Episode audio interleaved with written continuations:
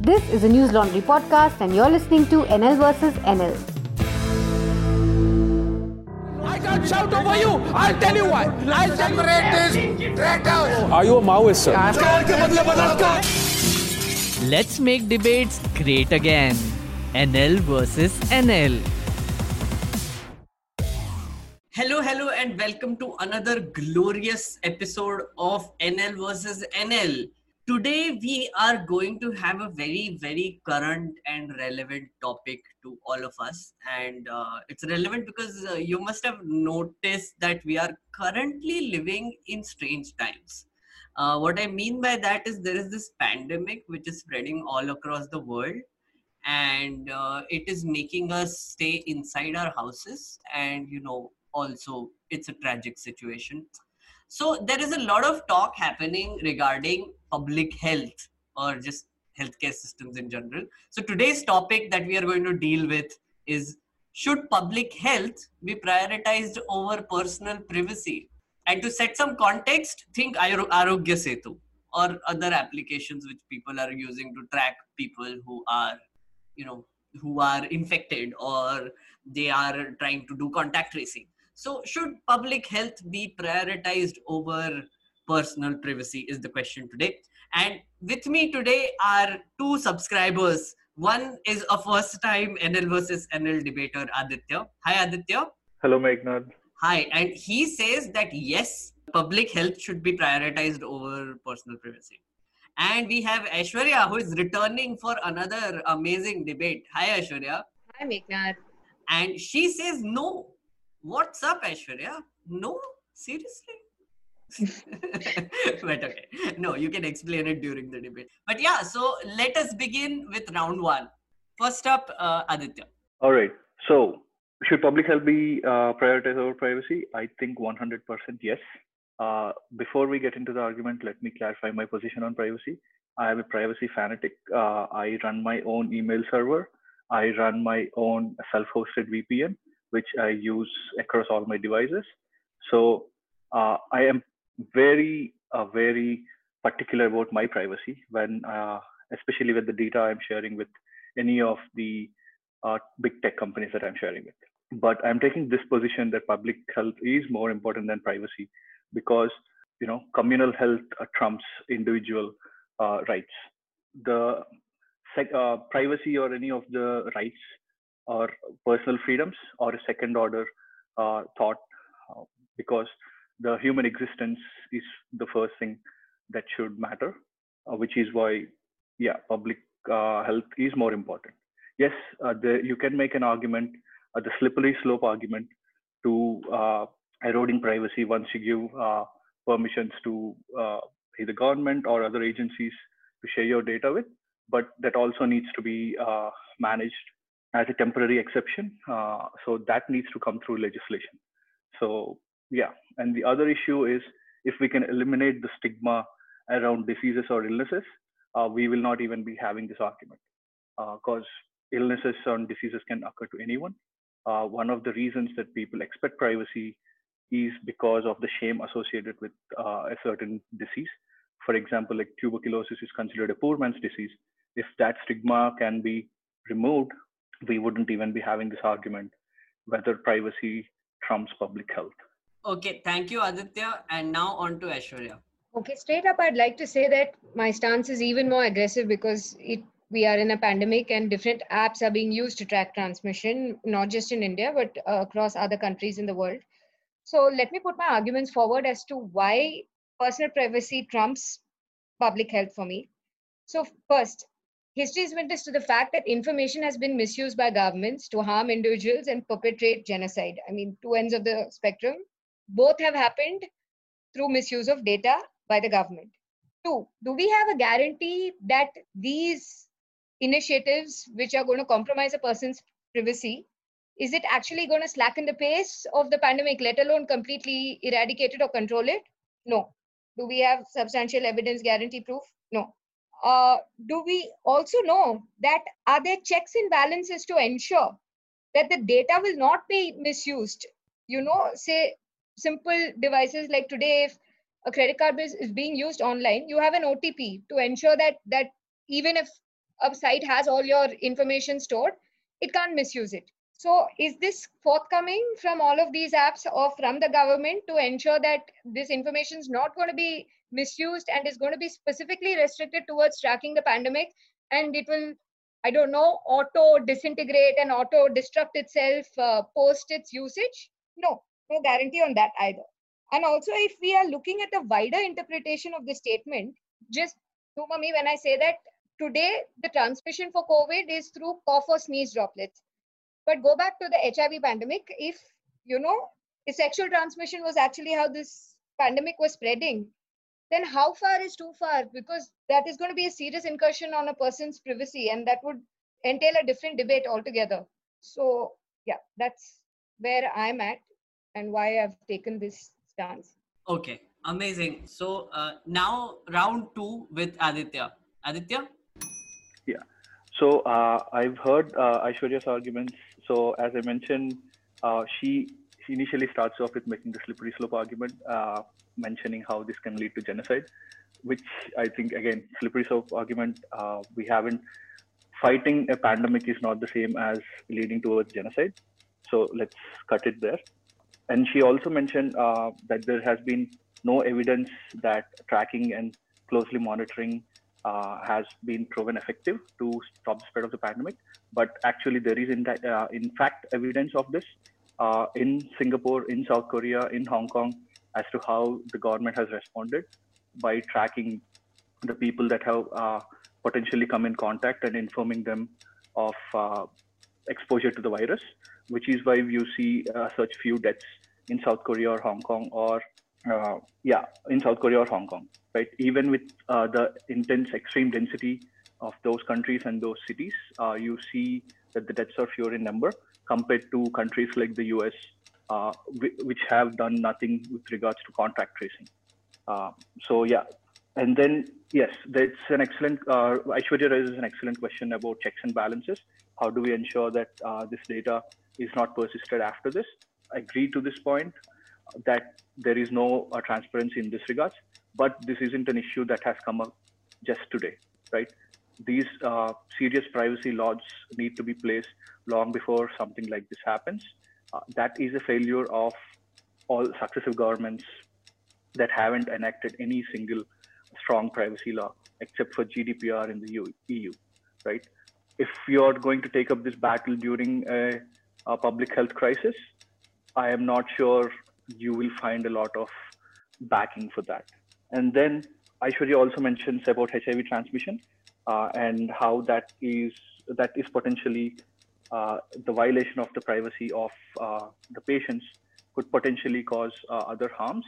So just to clarify that, HIV, there was a public health exception even during the HIV pandemic, especially in the US, uh, where studies have shown that uh, people that were required to voluntarily uh, inform potential their their potential partners, their partners about the HIV epidemic didn't do as well as when it was mandatory. For example, uh, in the case of the state of Colorado has mandated that the healthcare provider has to reach out to partners and inform, where they, have seen 80 to 90 percent uh, reach uh, of the partners, whereas in, in voluntary disclosure, uh, there's uh, the uh, inform they were informed at 12 percent only, right? So this helps in spreading the disease, and yeah, so that's that's how I would refute Aishwarya's arguments.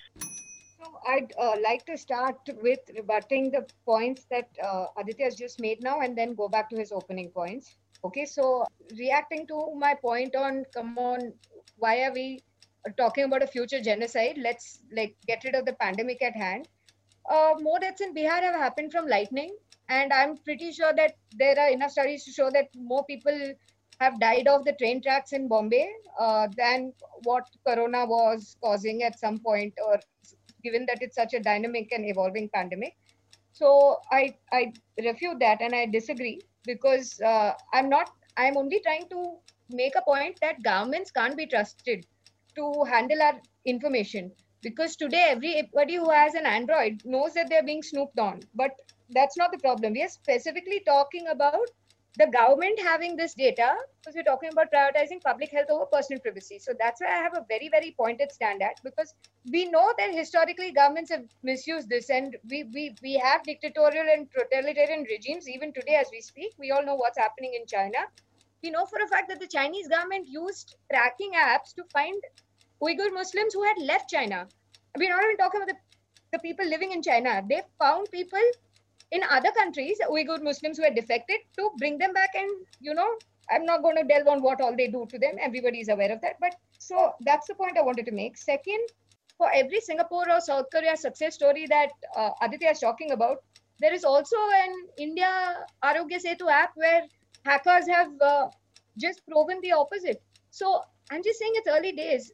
It's not conclusively proven that this app is actually going to it, it has worked somewhere it hasn't worked somewhere. We don't know if it's still working.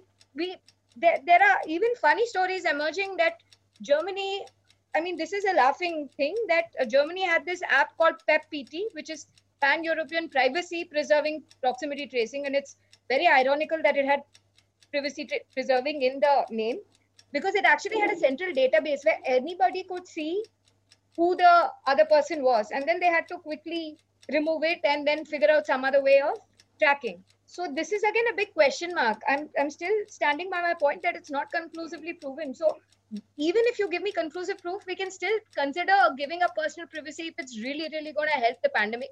And as far as checks and balances go there's another point also i wanted to make. I mean you can fool this app by simply keeping your phone at home. It relies on bluetooth. You want to go for a walk or you know i don't know go to your neighbor's house and come back you leave your phone in the house and go. It's it's as simple as that to evade this. So why would we go on this extensive thing of giving up our personal privacy to do something that's not even assured of providing us a solution?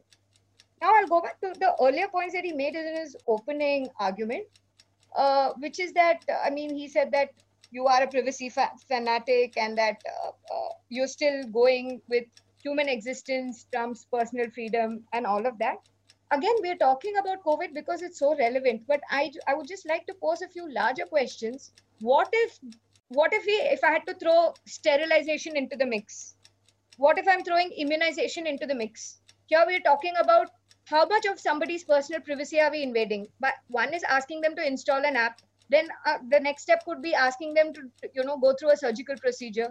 So where do you draw the line and are we even exploring ways of controlling the pandemic? Why are we jumping straight to, okay, impinging on someone's personal privacy is the solution to actually solving this pandemic? Uh, have we explored other options? This should be the last option, no? All right. So I'm gonna uh, piece by piece destroy Aishwarya's arguments, which is Aishwarya starts off saying that uh, train tracks in Mumbai has uh, more deaths uh, than Corona, uh, which I do not know if it's a fact but what I know for a fact is that it doesn't grow exponentially if not controlled, right? More people are not going to die tomorrow, uh, and it is not contagious to more people. So it's, it's, it's, it's not even an apples to apples comparison. As to the question on whether government can be trusted, and there are historic, it's been historically problematic uh, with Chinese government tracking Uyghur Muslims. Uh, yes, that has been problematic. I'd like to interject, please. I agree that uh, yeah, dying off train tracks is not contagious but uh, it, uh, one could make an argument saying that it, it can grow exponentially because it is a percentage of the population that's taking the trains and given the population is going to expand. And this percentage uh, on the larger universe is either remaining constant or continuing to grow as a percentage. So mathematically it does contribute. And the point i wanted to make is at some point i mean when we started off uh, the pandemic in india we had 1000 cases or something like that. I'm just saying at least in Bihar, we know that more people at a given point, in a snapshot, we're not talking over a prolonged period of time, more people did die of lightning than they died of corona. That's all I want to say. So, uh, to Aishwarya's point, uh, I think uh, there is a misunderstanding of what exponential means. The population doesn't grow exponentially, and uh, just because more people use trains doesn't mean more people will die of uh, deaths on train tracks. Yeah, moving on from that, to the Uyghur Muslims and uh, you know how governments can't be trusted. It's a, uh, it's been shown that governments can't be trusted. Yes, uh, but what I'm saying is the tracking or persecution of Uyghur Muslims uh, did not start with the coronavirus pandemic. China did not try and take advantage of this particular scenario Uh, this has been happening long before. So yeah, just to bring that argument in here doesn't uh, stand ground. I'd like to interject, please. The fact that China has been persecuting Uyghur Muslims is, is much older. The point I'm trying to make is equipping the government with personal information is a very, very, it's much more than a slippery slope. It is, it can have diabolical consequences. So that is all I'm trying to say that even when they didn't have access, they somehow figured out a way and they used it in the worst possible manner and now you're voluntarily going and offering this and giving them access to your privacy it really merits a much bigger debate than this. I concede uh, to aishwarya's point that uh, yes while, while we're providing this voluntarily these uh, uh these privacy exceptions need to be time bound that this cannot be long going this cannot be forever which is which has been the case during the during pandemics even during hiv pandemic the exceptions that were granted were uh, time bound. And another important thing uh, with respect to these is uh, majority of the governments not that the governments can be trusted but again majority of the governments have been asking for anonymized data. They are not looking for individual particular details. For example hong kong has uh, in february put out uh, an information about how a particular chef in a restaurant has been infected with COVID and they made this information public, but they haven't made uh, the identity of the chef public. What what this allowed is for other people who have visited that restaurant at that time to be careful and to self quarantine or take whatever measures are necessary, right? So when we when we talk about privacy, we are talking about uh, anonymized data, uh, trying to uh, provide as much information to the general public as possible without compromising the health of the community. Going back to uh, yeah, Germany's uh, mishandling of the app. Yes, when you're moving fast, especially during a pandemic, it is possible that your code will have some issues. And uh, I think Aishwarya herself mentioned that uh, the German government immediately fixed the code issue when it was brought up. So yeah, as to Bluetooth, uh, if the app is, uh, if the phone is left at home and you are not tracked, yes, that is a potential issue. But from there to uh, slip down to uh, uh, asking uh, folks from installing a simple app to going to a surgical procedure is a long way off. Especially, I think when it comes to consent for medical procedures, especially to testing, a lot of times we assume that everything is explicitly stated. But for example, not everything is consent based. For example, when pregnant women are, are, tested for their pregnancy, they are also tested for other infectious diseases like tuberculosis or whatever. Uh, so it's not always explicitly called out. Uh, so surgical procedures to from installing an app to surgical procedures, it's, it's a very slippery slope. I'm just saying, answer two questions for me, and I will agree that public health should be prioritized. One is how do you anonymize this data? Because it's easier said than done. And Two, give me some conclusive proof. Uh, we are seeing enough memes on uh, social media, and it is uh, based on something I think that the John Hopkins University circulated, which shows that you know if the infected person wearing a, a mask and the other one is not, or vice versa, and versus both of them wearing a mask, how the percentage of transmission falls from 70 to 1.5 percent. I think my memory is there about right. So you tell me by installing this app, what percentage of the pandemic are, are you aiming to uh, reduce, then I think we'll have a conclusion and we can move forward. Because just having a baseless argument saying that human existence trumps personal freedom without conclusively proving that the impinging of the personal freedom is actually going to save the human existence, I'm sorry, I can't buy. it So tell okay. me how we how we can anonymize this data and give me conclusive. Uh, I mean, I don't quite expect you to do this research on yourself, but the point I'm trying to make is nowhere globally have they managed to conclude this, which is why you don't have an argument today. Okay. So, uh, in conclusion, I think uh, uh, basically Aishwarya raised two questions. One is how do you de-anonymize? Uh, how do you anonymize this data? Right. Uh, it is very simple to do this uh, anonymization of data. You basically do not provide the personal details, individual identifying details to people. Right. Even HIPAA, the U.S. Privacy Protection Act, uh, where with regards to health uh, clearly states that it cannot be shared outside of people who need to know, it, right? Which means medical professionals or people managing the pandemic.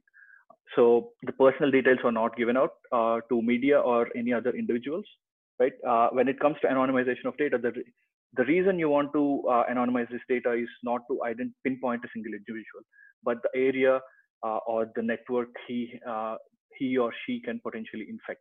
So if you see a lot of uh, infections in a particular area, you track the movements from that area to what, which other potential areas uh, the disease can spread to, right? Uh, so it doesn't have to be individual information; it can be uh, anonymized information.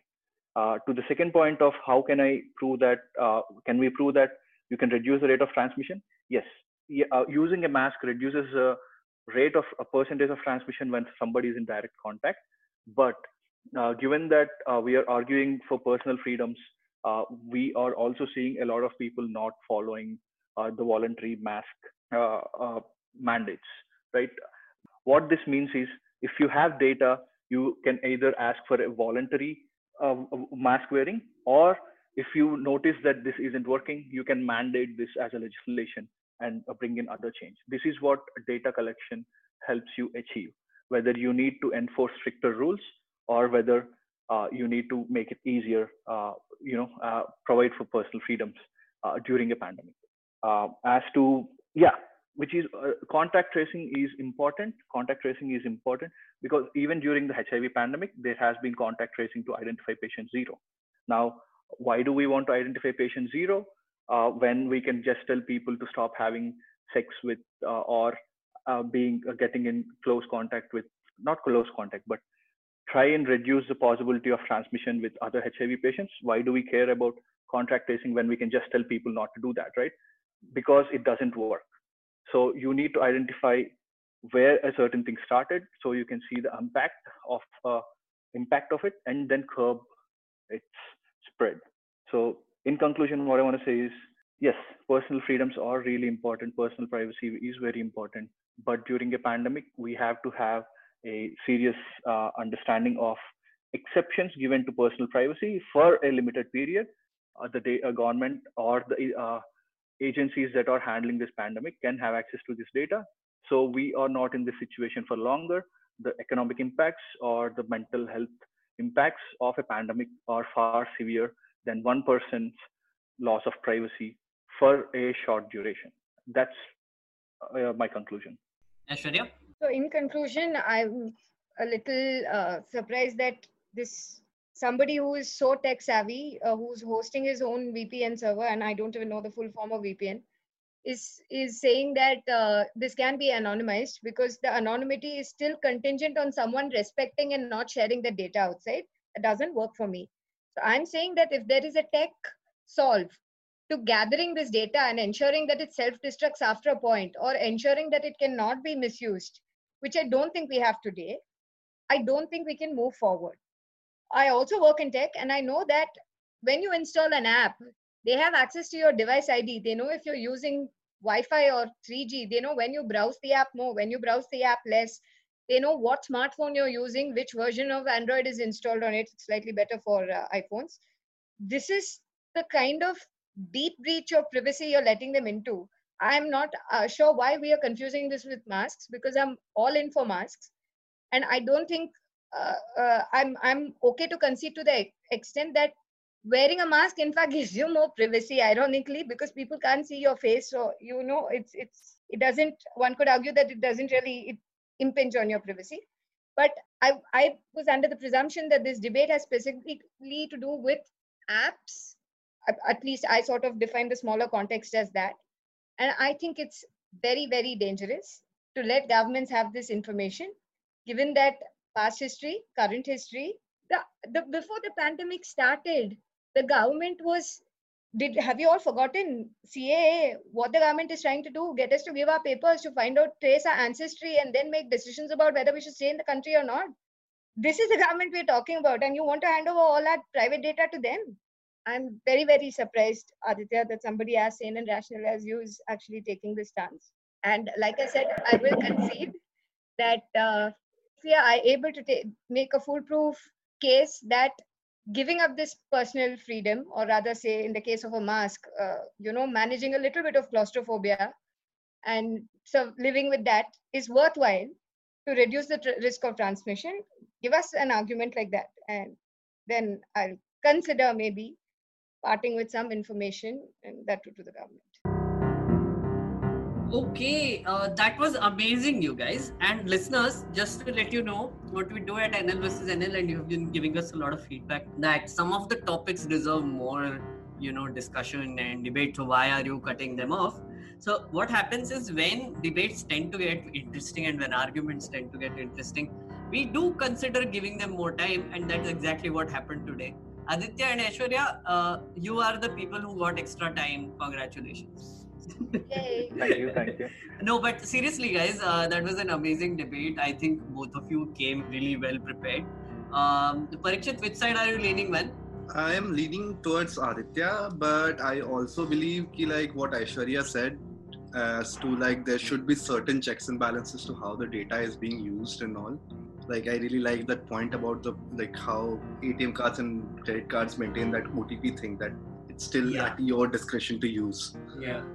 So that's a brilliant point to make. Like Always, always, always diplomatic. Uh, I, oh, oh my god, Parikshit. I was about to say that because parikshit statements have this typical format of I agree with this person, but I also I love I coffee, love- but I also like I tea. I like to drink coffee in office, but I love to drink tea at home.